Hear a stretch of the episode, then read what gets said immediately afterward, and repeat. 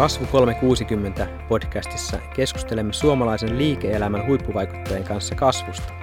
Minun nimeni on Jukka Holm ja podcastin tarjoaa Visma.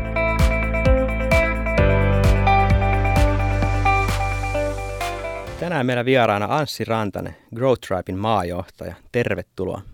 Kiitos. Meillä on tarkoitus tänään puhua kasvuhakkeroinnista, kasvumarkkinoinnista ja kokeilukulttuurista yrityskasvun mahdollistajana. Kerrotko Anssi vähän omasta taustasta ja miten olet päätynyt puhumaan näistä teemoista? Joo, kiitos tuhannesti kutsusta. Tosi kiva olla täällä. Eli mun nimi on tosiaan Anssi Rantanen ja mä vedän Suomessa tällaista hollantilaista koulutusyritystä nimeltään Growth Tribe.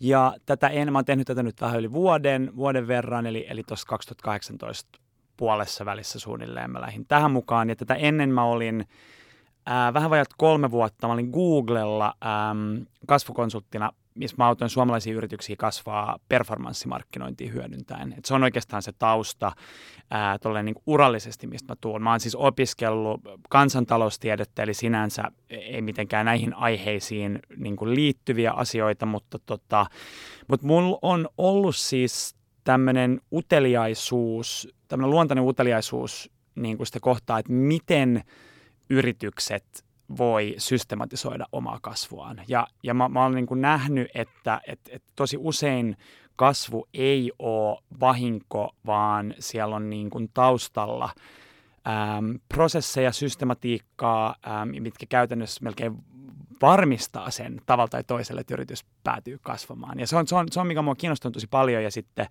Googlella siihen pääsi tutustua tietenkin Googlen kulttuurin kautta tosi hyvin. Ähm, mutta myös niin kuin markkinointikulmassa, kun mä siellä autoin just suomalaisia yrityksiä. Ja nyt vielä syvemmin tässä niin kuin Growth Tribein hommassa. Sä oot kertonut joskus vähän siitä omasta taustasta. Mä muistanko ihan väärin, vaan kerran tavattu puhuit siitä, että sä et ehkä ollut opiskelijana semmoinen aina Olitko aina semmoinen kympin oppilas vai oliko se oma tapa niin oppia ja löytää näitä juttuja? Että? Mm, joo, mä, mä olin siis, se on, se on tosi ironista, että mä oon ää, koulutusyrityksen maajohtaja, koska mä olin aina tosi huono oppilas. Eli, tota, eli koulussa usein mulla alkoi keskiarvo, äh, tiedätkö, lukukaudessa kutosella tai seiskalla, mä olin aika usein rehtorin puhuttelussa. Ja, ja koulun se opetuspedagogiikka ei vaan niin kuin soveltunut mulle hirveän hyvin. Se oli aika hidastemposta, aika teoreettista ja, ja se vaan ei niin kuin, ää, se ei vaan toiminut mulle. Ja sitten Googlella, ää, siellä mua koulutettiin siis tosi tosi paljon, äm, mikä, mikä tavallaan oli, oli niin kuin aluksi nihkeätä, koska mä olin tavallaan tottunut siihen, että koulutus on tosi hidastempoista teoreettista. Mutta Google itse asiassa koulutuspedagogiikka on uskomattoman käytännönläheinen ja nopeatempoinen. Ja se on myös, mitä me tehdään Growth Tribella ja tota, um, joo, että et se on niinku mun tapa ja se on paras tapa yleensä, mitä ihmiset oppii käytännön kautta. Sun on tapahtunut tämmöinen oma, omakin kasvutarina. Ehkä palataan tähän oppimiseen tänäänkin jollain tavalla, mutta tota, puhutaan vielä tästä kasvuhakkeroinnista ihan vähän niin kuin, että tiedetään mistä puhutaan. Mistä mm. tämä ylipäänsä on niin kuin lähtöisin tämä? tämä? Um, no sitä voi tavallaan niin kuin, mä, mä ehkä niin kuin paikantaisin sen koko alun tuohon 2000-luvun alkuun, 2004, 2005, 2006, ää, Piilaaksossa tavallaan tapahtu 2000-luvun alussa semmoinen niin kuin muutos, että, että softaa alettiin kehittää tosi agiilisti, ähm, koska huomattiin, että nämä 90-luvun äh, vesiputoustavat kehittää softaa ei vaan tuota hyviä ratkaisuja loppukäyttäjälle. Ähm, ja ja sitten samaan aikaan niin kun, just 2004-2005, niin tuossa niin markkinointi ja, ja sen innovaation skaalauspuolella äm, oli näissä Piilakson firmoissa insinöörejä, jotka tavallaan inspiroitu tästä tavallaan softan, agilista ja liinistä tavasta ja yritti soveltaa sitä markkinointiin, ähm, koska ymmärrettiin se, että, että me itse softassa, me itse tiedetään, mitä, mitä ihmiset tykkää tai mistä tulee käyttää. Eli meidän pitää olla tosi tavallaan asiakaslähtöisiä ja testata tosi paljon.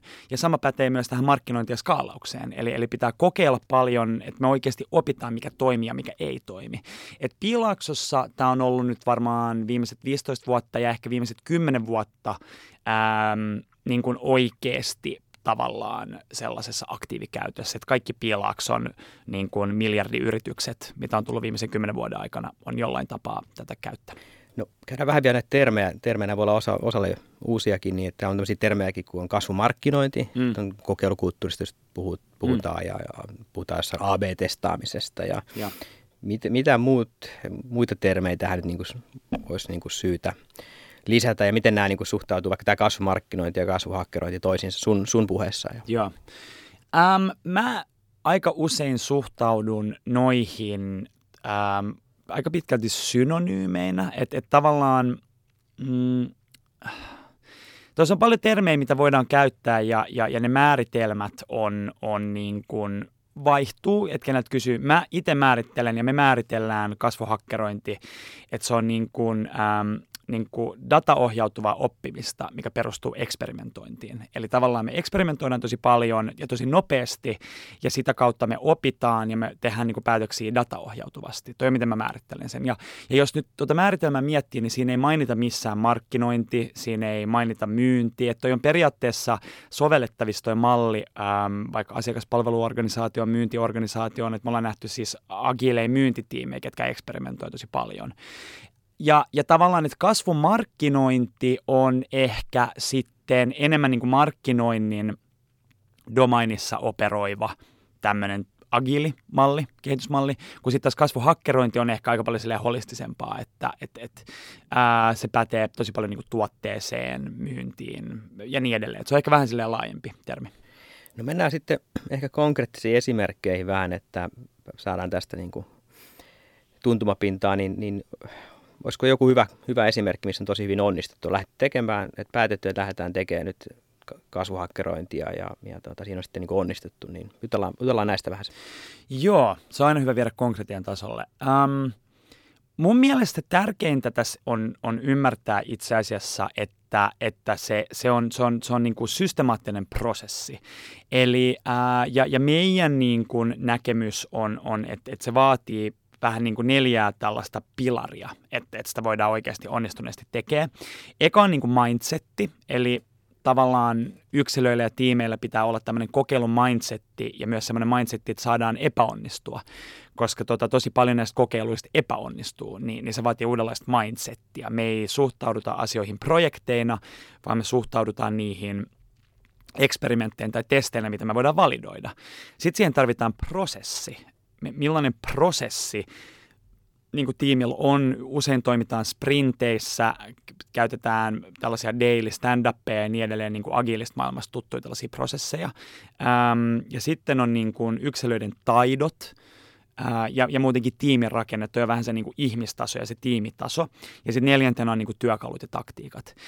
Ja tosi usein niin kun, kun mietitään kasvuhakkerointia, niin mietitään näitä tällaisia yksittäisiä growth hackeja, mitä vaikka Airbnb tai Dropbox tai Uber on käyttänyt, mutta mitä siinä unohdetaan on se, että niiden onnistuneiden eksperimenttien takana on ollut satoja, ellei tuhansia, ellei kymmeniä tuhansia epäonnistuneita eksperimenttejä.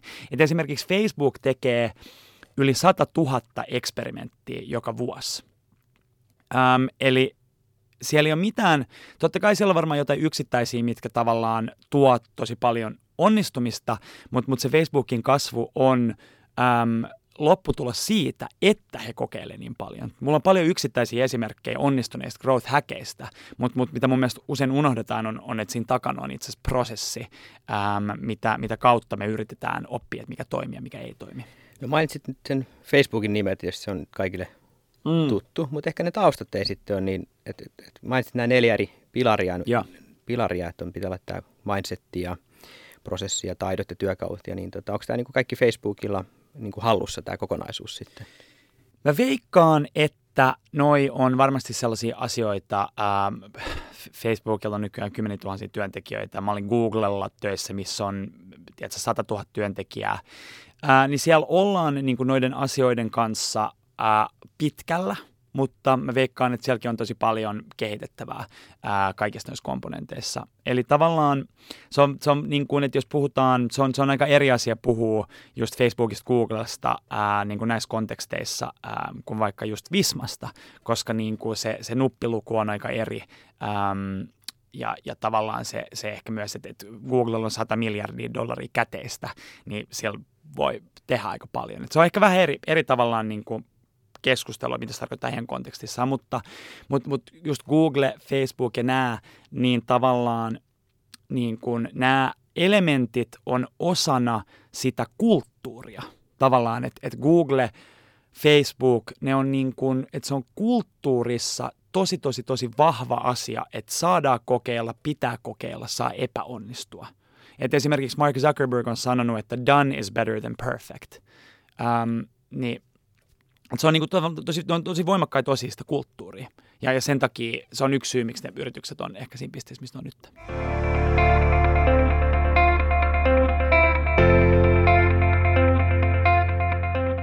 Pyritään tuomaan vähän lähemmäs tätä Suomen markkinaa tätä, ennen kuin mennään tarkemmin tuohon.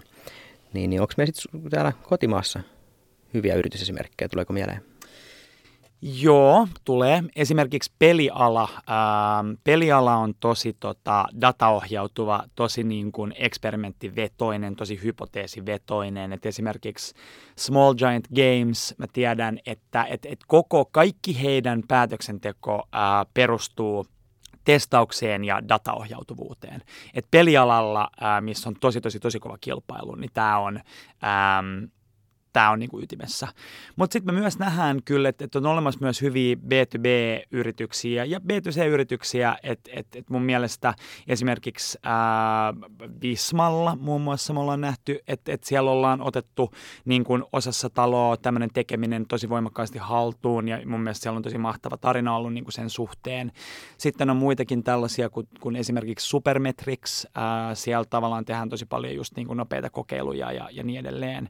Ja sitten on myös niin kuin, ähm, ja sitten on myös aika paljon tällaisia ehkä uusia kasvavia startuppeja, ähm, missä tätä ollaan otettu haltuun, mutta mulle ei hirveästi tule mieleen niin perinteisiä organisaatioita ähm, tai enemmän tällaisia perinteisiä jättejä, mistä tämä olisi osasta kulttuuria. Eli tavallaan niin kuin aika ehkä uusi asia sitten meillä tavallaan, vai näkisit ylipäätään, on sun näkökulmasta semmoinen, että kaikkien yrityksen pitäisi jollakin tavalla lähteä tähän mm. mukaan, vai onko toimialoja, missä tätä, niin kuin, tätä niin kuin turha mietellä niin perinteisen, perinteisempiä aloja, vai pitäisikö sielläkin niin kuin lähteä? Itse sanoit, että tämä on niin kuin alkanut tavallaan siitä ohjelmistokehityksen puolelta, mm, mm. ja nykyään tietysti puhutaan siitä, että jollain tavalla eri yritysten pitäisi olla mukana niin kuin tässä ää, digitaalisessa maailmassa, verkkokaupoissa ja monissa muissa, niin onko tämä semmoinen, että pitäisi niin kuin enemmän herätä tähän näin? No siis mun mielestä, eli, eli, eli se on hyvä ymmärtää ehkä miksi tämä on lähtöisin startupeista. Tämä on lähtöisin startupeista, koska ää, resurssit on vähissä, ei ole rahaa, pitää tehdä asiat eri tavalla, fiksummin, skaalautuvammin. Eli, eli vähän niin kuin pakon edestä äm, nämä, nämä niin kuin nuoret teknologiayritykset joutuu miettimään tosi fiksusti, että, että miten me halutaan allokoida meidän resurssit. Ja se aika usein ei ole äm, niin kuin suuryrityksellä, suuryrityksellä samanlaista kaltaista painetta ollut vielä. eli, eli tavallaan, eli, eli nyt digitaalisen disruption myötä ää, 52 prosenttia Fortune 500 yrityksistä on kadonnut viimeisen 15 vuoden aikana. Eikö niin? Et, et, et se on tosi raju niin kuin määrä yrityksiä, mitkä on joko fuusioitunut tai ne on ostettu tai ne on mennyt nurin tai vastaavaa niin kuin digitaalisen disruption myötä. Eli paljon enemmän myös tähän perinteiselle toimialalle painetta tehdä asiat fiksummin, paremmin, skaalautuvammin. Ja oikeastaan mun mielestä kasvuhakkerointi on sinänsä äh, ehkä vähän harhaanjohtava termi, koska, koska sit, sitä usein siihen suhtaudutaan jonain vain niin työkaluna tai vastaavaa. Mutta mut oikeasti mikä se ideaalitilanteessa on, on niin kuin läpi organisaation menevä tämmöinen niin kulttuuri ja tekemistapa, että miten me voidaan tehdä asiat paremmin, fiksummin, skaalautuvammin. Ja sitten meillä on prosessi äm, siellä taustalla pyörimässä, mikä varmistaa sen, että me oikeasti kokeillaan ja validoidaan meidän hypoteeseja tavallaan siitä suunnasta, että mikä voisi toimia mikä ei voisi toimia. Että tota, et, et kyllä me niin nähdään, että et, et me ollaan nähty paljon perinteisiä organisaatioita, mitkä on ottanut näitä malleja käyttöön ähm, onnistuneesti.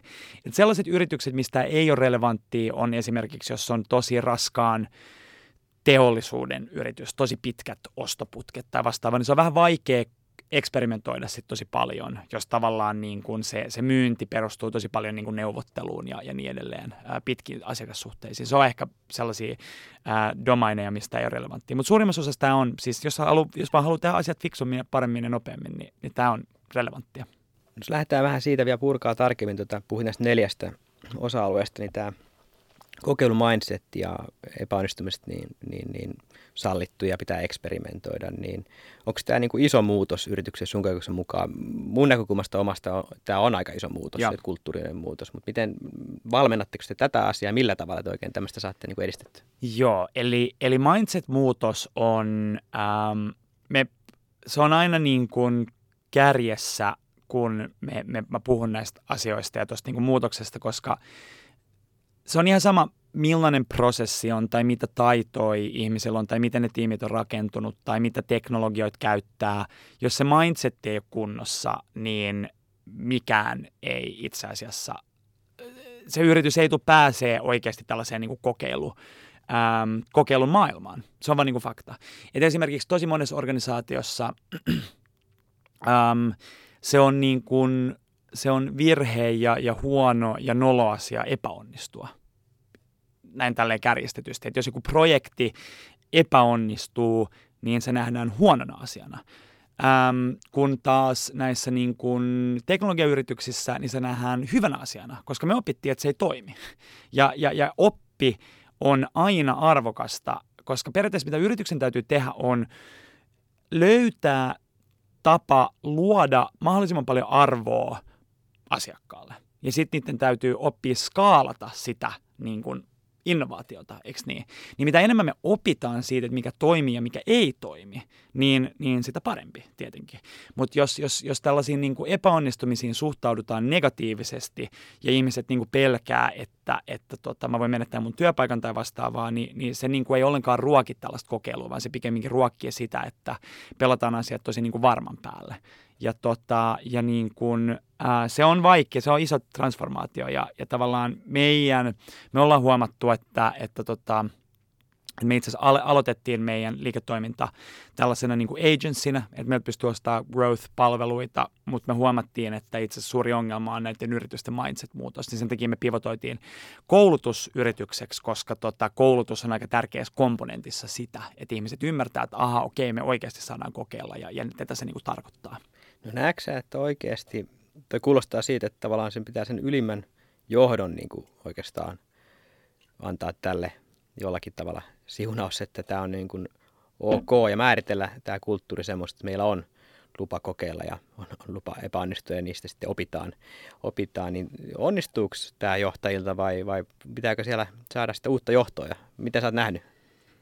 Hyvä, erinomainen kysymys. Ähm, ideaalitilanteessa me, me nähdään, että tämä uusi tapa toimii niin kuin, tää, tää, me ollaan nähty, että tämä uusi tapa toimii, niin kuin skaalautuu organisaation joko kahdella tavalla. Y- yksi on se, että, että johto on niin kuin alustasti mukana tai on jotain niin kuin middle management, ketkä niin kuin supporttaa ja draivaa tätä.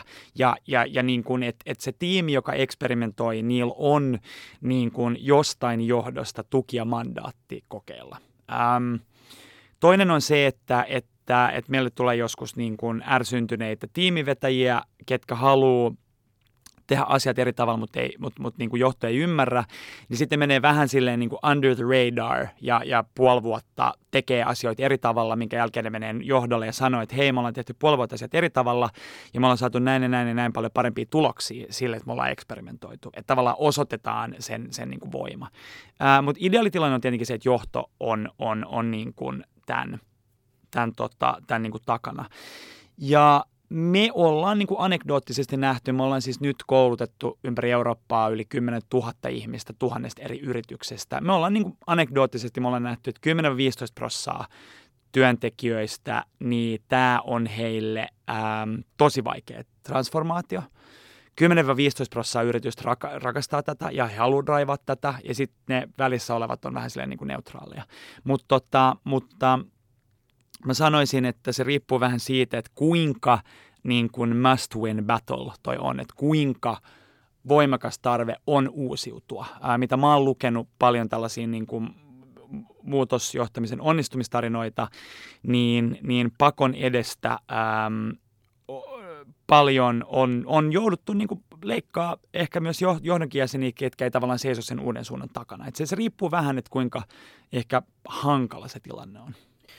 Pakko myöntää itsekin, niin ei tämä ole mulle kovin tuttu aihe ollut. Et nyt tässä oikeastaan vasta viimeisen parin vuoden aikana on tullut tähän liittyvää, että tietysti me on julkisuudessa ollut paljon näitä esimerkkejä nimenomaan pelialalta, missä niin juhlitaan epäonnistumisia Kyllä. ja muuta. Ja siinä on sellainen eh, ensimmäinen oma ajatus, että no epäonnistuminen on hyvä.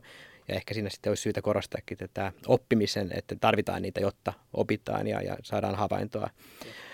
Mutta no ehkä puhutaan siitä prosessipuolesta, niin, niin, niin mainitsit, että kun, sit, kun ihan niin kuin, ollaan niin kuin sitouduttu, että tarvitaan tämmöinen kokeilumindsetti ja, ja lupa epäonnistunut, tarvitaan joku prosessi, mitä lähtee liikkeelle. Mm. Onko siihen mitään niin kuin hyviä vinkkejä, että minkälainen se voisi nyt olla tässä tämä prosessiversio 1.0? Joo. Tota, se, mitä me aina suositellaan ja, ja, ja millaisia sapluunoita me suositellaan tiimeille tai organisaatioille, ne riippuu aika paljon aika paljon siitä, että missä vaiheessa ollaan, että, että näitä prosesseja on erilaisia, mutta, mutta yksi tämmöinen niin kuin aika yksinkertainen prosessi, mitä me tavallaan aina niin kuin su, suunnitellaan niin kuin, niin kuin vaikka jossain päätöksenteossa, tai että tämä on niin kuin sovellettavissa niin kuin markkinointitiimille tai tuotekehitystiimille tai asiakaspalvelutiimille, on, että, että, että tämmöinen grows-prosessi, mikä me ollaan kehitetty, ja, ja se tulee niin kuin se on niin kuin akronyymi, eli GRO2VS.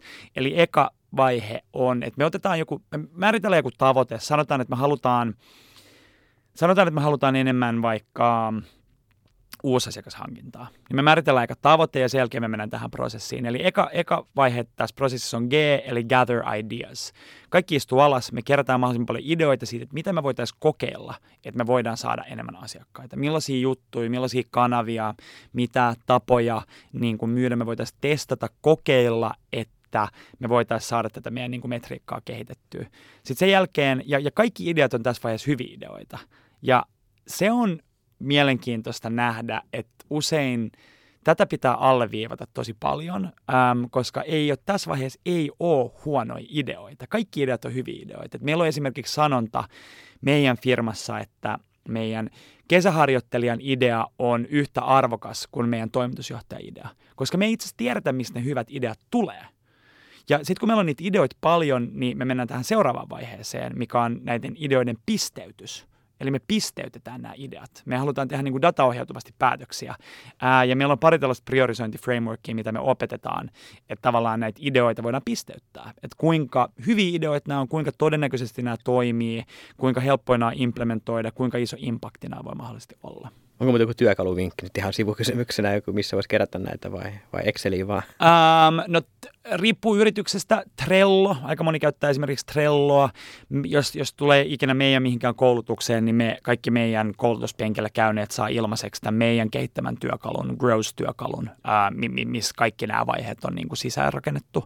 Mutta aika moni käyttää Trelloa, Exceliä, vähän riippuu mitä haluaa käyttää. Eli ideoita kerätään ja kaikki arvokkaita itse asiassa oma kokemus on se, että toimitusjohtajilla itseni mukaan oikein yleensä hirveästi ideoita, että ehkä se voi olla arvokkaampi se hiljaisemman työyhteisön jäsenen idea, että tota, tuo on hyvä, hyvä Kyllä. havainto.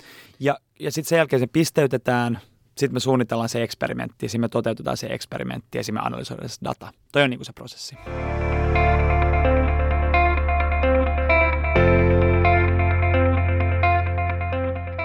No mennään siihen toteutukseen, että nyt tarvitaanko siinä kohdaustaitoa, mitä taitoa usein näistä tarvitaan. Tietysti nämä nyt on, on laaja käsite, mm. että ideat voi olla, olla laajasti, mutta miten, nyt puhutaan tästä kasvuhakkerointimaailmasta ja Joo. näin, niin minkälaisia taitoja näkisit niin kuin tarpeen?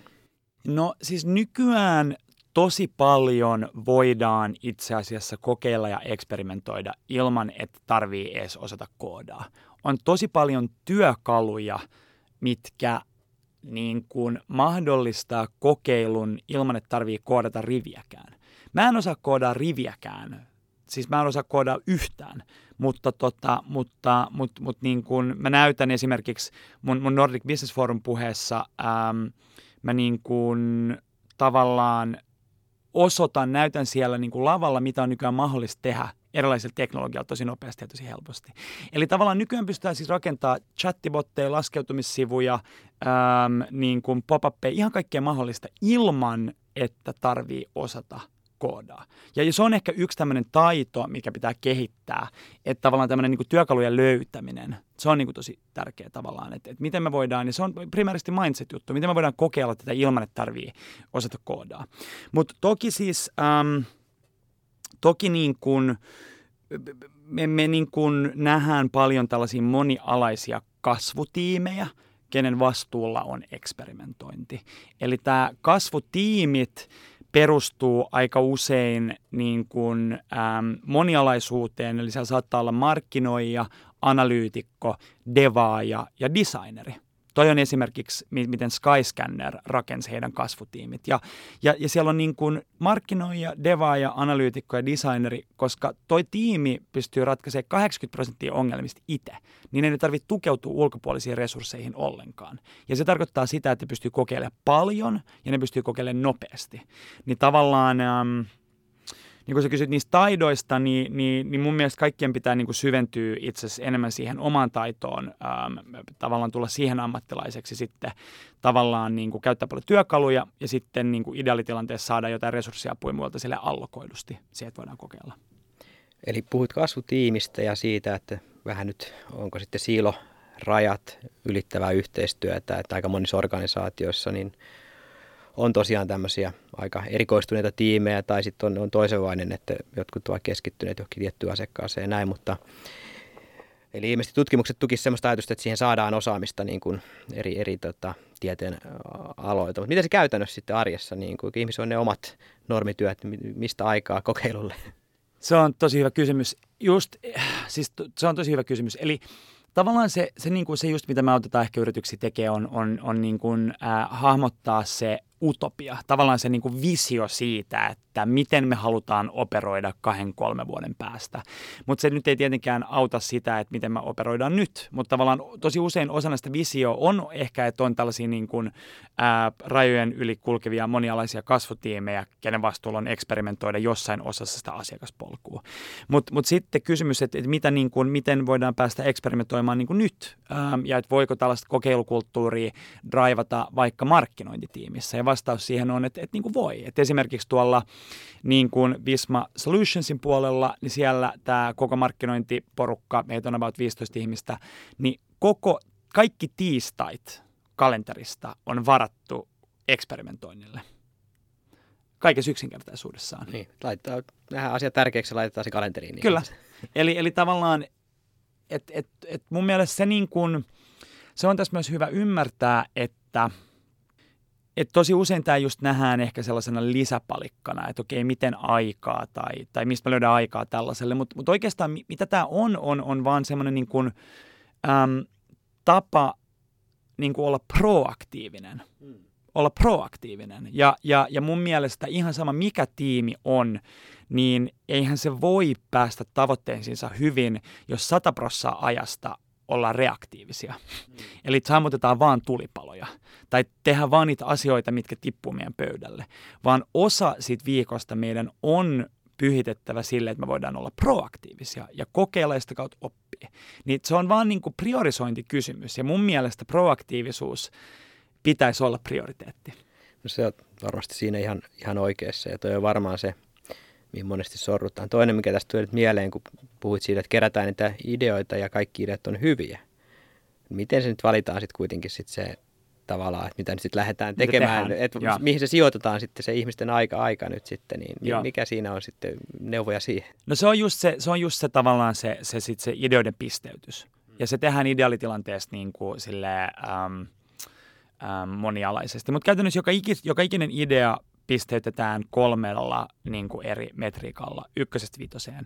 Eli yksi on tavallaan semmoinen niin kuin todennäköisyys, on vähän tämmöinen gut feel, että kuinka todennäköisesti tämä toimii skaalalta ykkösestä viitoseen.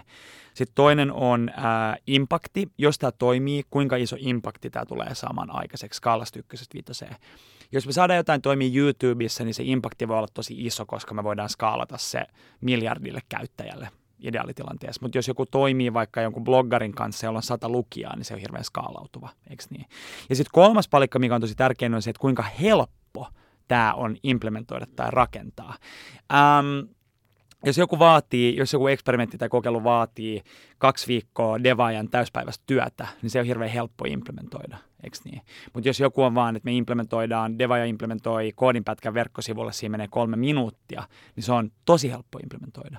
Ja sitten tavallaan ähm, sit nämä niin tota, pisteet ää, laitetaan yhteen, me saadaan niin kuin piste sille idealle, eikö niin? Et, ja sitä kautta me opitaan äm, että mitkä ideat todennäköisesti toimii, todennäköisesti saa ison impaktia ja vielä helppo implementoida.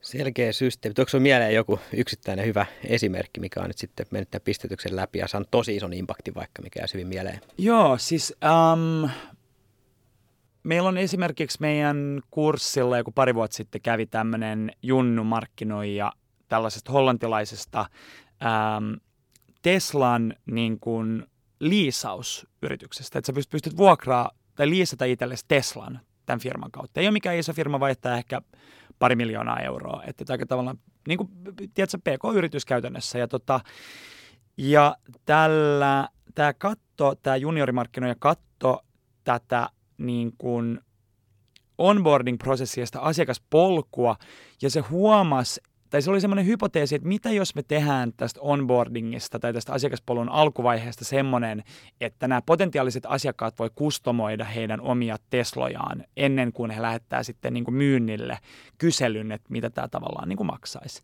Ja sitten kun se meni juttelemaan sen pomon kanssa, niin sen pomo sanoi, että hei, tuossa menee niin kuin tosi monta viikkoa koodata ja toi maksaa tuhansia euroja, että ei me voida tuota tehdä. Mutta tämä kaveri ei lannistunut, vaan se rakensi itse tosi karvalakkiversion tästä, siis tosi karvalakkiversion, koska se halusi validoida, että toimiiko tämä niin kuin hänen visionsa siitä, että asiakaspolku voi olla tällainen. Ja, eli se rakensi laskeutumissivun Unbouncella, siinä meni puoli päivää. Se ohjasi sieltä porukan niin Typeformille, joka on vähän tämmöinen niin Google Forms-henkinen, mitä pystyy kustomoimaan aika paljon, joka näyttää hyvältä. Ja se ohjasi sen laskeutumissivulle Facebookista liikennettä.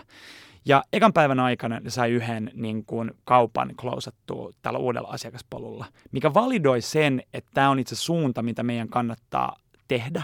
Ja sitten he rakensivat kovakoodassa heidän sivulle. Nykyään he saa yli 800 prosenttia enemmän liidejä kuukaustasolla kuin mitä ennen, koska tavallaan siitä asiakaspolusta tehtiin helpompi, yksinkertaisempi, ää, asiakasystävällisempi. Ja toi, toi on yksi aika konkreettinen esimerkki. Se on hauska sivu ennen sanoit, että johto tyrmäsi alkuun, meni ja teki. Joo, meni ja teki, nimenomaan. Joo. Kuulostaa, tota, kuulostaa monella tavalla niin kuin hyvältä ja semmoista spirittitä, mitä, mitä ehkä en nyt kannusta, kannusta tota noin, niin, tässä uhmaamaan johdon tahtoa, mutta tiettyyn semmoiseen proaktiiviseen ajatteluun tässä ja, ja tota noin, että uskalletaan ja lähdetään kokeilemaan tämmöisillä pienellä, pienellä kokeilulla asioita. Ja tuosta esimerkiksi mä haluan vielä sanoa sen, että mun mielestä johto tyrmäsi sen tietyllä tapaa ihan syystäkin, koska me ei siinä vaiheessa tiedetä, että tuleeko tämä uusi asiakaspolku toimimaan. Ja se olisi maksanut tuhansia euroa rakentaa se verkkosivuille, se olisi mennyt tietysti, monta viikkoa, että se olisi ollut aika kallis investointi, mutta kun, mut kun tämä validoitiin eka, niin, niin sitten sit tämä junnamarkkinoiden pystyminen datan kanssa näyttää johdolle, että itse asiassa meidän kannattaa rakentaa Pystyin tekemään eräänlainen prototyyppi, että johto Just käytännössä tyrmäsi sen ison investoinnin, Just. mutta ehkä ei ajatusta. Joo, hyvä täsmennys. Tota, jos vielä yrittää vähän summata tätä keskustelua, niin, niin tota, äh, siitä, että miten nyt, kun tässä, jos, jos tässä heräsi ajatuksia, toivottavasti heräsi ajatuksia, että voisi lähteä tekemään, niin olisiko sulla jotain, joku vinkki, että miten tässä nyt kannattaa lähteä liikkeelle? Onko se nimenomaan tähän, että lähdetään tekemään tätä mallia, pitäisikö mennä johonkin koulutuksiin tai lukea jotain aiheesta tai jotain? Um, no me usein ollaan nähty, että, että, tota, että tavallaan uuden, kun tämä on uudenlainen tapa toimia, niin sitten tietenkin niin kuin oppiminen siitä on, on aika niin kuin tärkeää, että on, on paljon hyviä kirjoja, mitä voi lukea. Esimerkiksi tota, Sean Ellisin Hack and Growth tai Ryan Holidayn uh, Growth Hacker Marketing. Um, ja sitten on totta kai niin kuin vaikka mitä koulutuksia, netissä on, on paljon hyviä koulutuksia, ää, YouTube-videoita. Meillä on esimerkiksi siis YouTube-kanava, Growth Tribe YouTube-kanava, äm, missä on mä sinne aika paljon videoita, että siellä on varmaan yli sata videoa tässä vaiheessa. Se on niin tosi hyvä paikka oppia. Ähm, mutta jos tähän aiheeseen haluaa siis oikeasti syventyä, äh, niin, niin, niin kuin meidän kahden päivän koulutus on tosi hyvä vaihtoehto. Me järjestetään niitä Helsingissä noin kerran kuukaudessa. Ja tota, ähm, mutta, mutta me nähdään, että et, et, et kouluttautuminen tämän suhteen on, on aika tärkeää, koska, koska tota, se vaatii uudenlaista mindsettiä, uudenlaista prosessia, uusia työkaluja, uusia taitoja. Niin tota, se ei niin kuin ihan helposti tuu tavallaan itsenäisesti. on mitä me ollaan nähty. No hei, mä oon tota, kerännyt yleisöltä tuota, somesta muutamia kysymyksiä. Täällä on tullut pari, niin käydään vähän läpi. Ehkä on Jenni kysynyt, että mikä on pahin mokasi ja mitä siitä opit? No, loistava kysymys. Tota, siis mä, mä oon yrittäjänä tässä itse tällä hetkellä, eli, eli, eli tämä on niinku franchise-liiketoimintaa ja mä omistan, omistan niinku Suomen liiketoiminnan. Ja siis tota, pahin moga itse asiassa on, on, mitä mä aika äskettäin tehnyt. Eli mä en osannut ennakoida, kuinka paljon Suomen markkina hiljenee kesällä. Ja, tota, ja meidän siis yrityksen kassa kävi siis niinku tosi vähissä, jos näin voisi sanoa. Eli pahin moga oli, että mä en osannut niin kuin, tavallaan ennakoida ja ehkä vähän jättää tällaista turvabufferia niin kuin yrityksen kassaan ja, tota, ja, ja, niin kuin, ähm, ja käytiin aika lähellä aika niin kuin lähellä niin kuin hyvin vaikeita keskusteluita, sanotaan näin. Ää, kyllä niitä jouduttiin jonkin verran käymään, mutta, tota, mutta, mutta se oli ehkä pahin moga, tavallaan tämmöinen tietyn tyyppinen niin kuin ennakointi ja, ja, ja niin kuin joissain jutuissa on tosi hyvä olla konservatiivinen ja, ja pelaa varman päälle. Ja toi on, toi on oikeasti, mä opin sen kantapään kautta ja toi oli mulle itse ihan loistava ää, kokemus käydä läpi. Mä, mä oon tosi kiitollinen siitä, että toi tapahtui, koska nyt mä oon niin kuin paljon viisaampi ähm, paljon viisaampi siitä, että, että miten yrityksen talousasioita kannattaa hoitaa. No, hyvä, hyvä tarina, opettava tarina. Tota, sitten Perttu kovana bisnesmiehenä vielä haluaa konkreettinen case-esimerkki kasvuhakkeroinnista laskelmineen. Nyt ei ole mitään Exceleitä apuna, Nyt, mutta vielä, vielä joku tähän esimerkki loppu. Tosi, tosi tota, kovia lukuja. Um, um, Siis, no toi oli aika hyvä toi Mr. Greenin esimerkki, mistä mä puhuin, mutta yksi esim. toinen mun mielestä mielenkiintoinen voitto oli tota, ähm, ihan Suomesta, siis Visma Sainin, tota, ähm, Visma Sainin siihen niin kuin, Öm, sen jälkeen, jos, jos oli allekirjoittanut dokumentin, niin tiedätkö, että jos sä lähetit mulle vaikka joku pdf allekirjoitettavaksi, niin, tota, niin, ja mä en ollut Vismasainin käyttäjä, niin mut vietiin sitten, että kiitoksia, että, että kiitoksia, että allekirjoitit tämän dokumentin. Ja mitä huomattiin oli, että, että tavallaan tämmöinen niin nappi, missä luki, että, että liity Vismasainiin itse, niin se oli tavallaan sen niin kuin näkymän ää, alapuolella. Eli sä laskeudut tälle sivulle, ja jos haluaisit painaa sitä nappia, sun piti scrollata alas. No tehtiin tämmöinen yksinkertainen testi, no mitä tapahtuu, jos me nostetaan se nappi siihen, että sä näet sen heti ekana. Ja klikit kasvoi, oliko se nyt muistaakseni 240 prosenttia tätä vastaavaa. Tosi, tosi, tosi, tosi, tosi pieni testi. Katsottiin sitä asiakaspolkua läpi, mutta saatiin ihan järkyttävän iso voitto. Eli tavallaan toi on aika ehkä konkreettinen esimerkki, mikä tulee mieleen. Hei, aivan mahtavaa. Kiitos paljon, kun pääsit vieraaksi. Tämä oli hyvä keskustelu. Kiitos tuhannesti.